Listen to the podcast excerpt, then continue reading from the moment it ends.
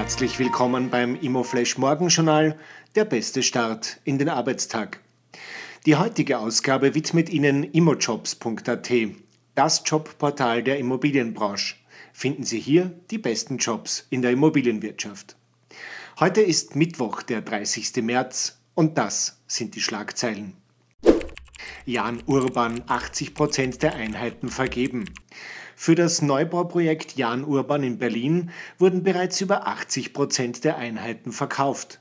Es umfasst zwei Gewerbeeinheiten zwischen 45 und 74 Quadratmetern sowie 20 Zwei- bis Vier-Zimmerwohnungen. US-Häuserpreise im Jänner überraschend deutlich gestiegen. In den USA sind die Häuserpreise im Jänner stärker und schneller gestiegen als erwartet. Im Vergleich zum Vormonat legten die Preise um 1,6 Prozent zu, wie die Federal Housing Finance Agency mitteilte. Die spannendste Meldung heute. Richtwertmietenerhöhung ab April wohl unabwendbar. Ab 1. April werden die Richtwertmieten wohl an die Inflation angepasst.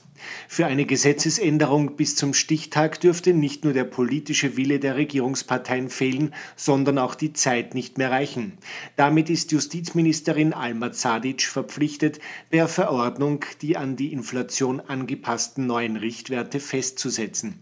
Bis wann die Verordnung vorliegen soll, blieb vom Justizministerium zunächst unbeantwortet.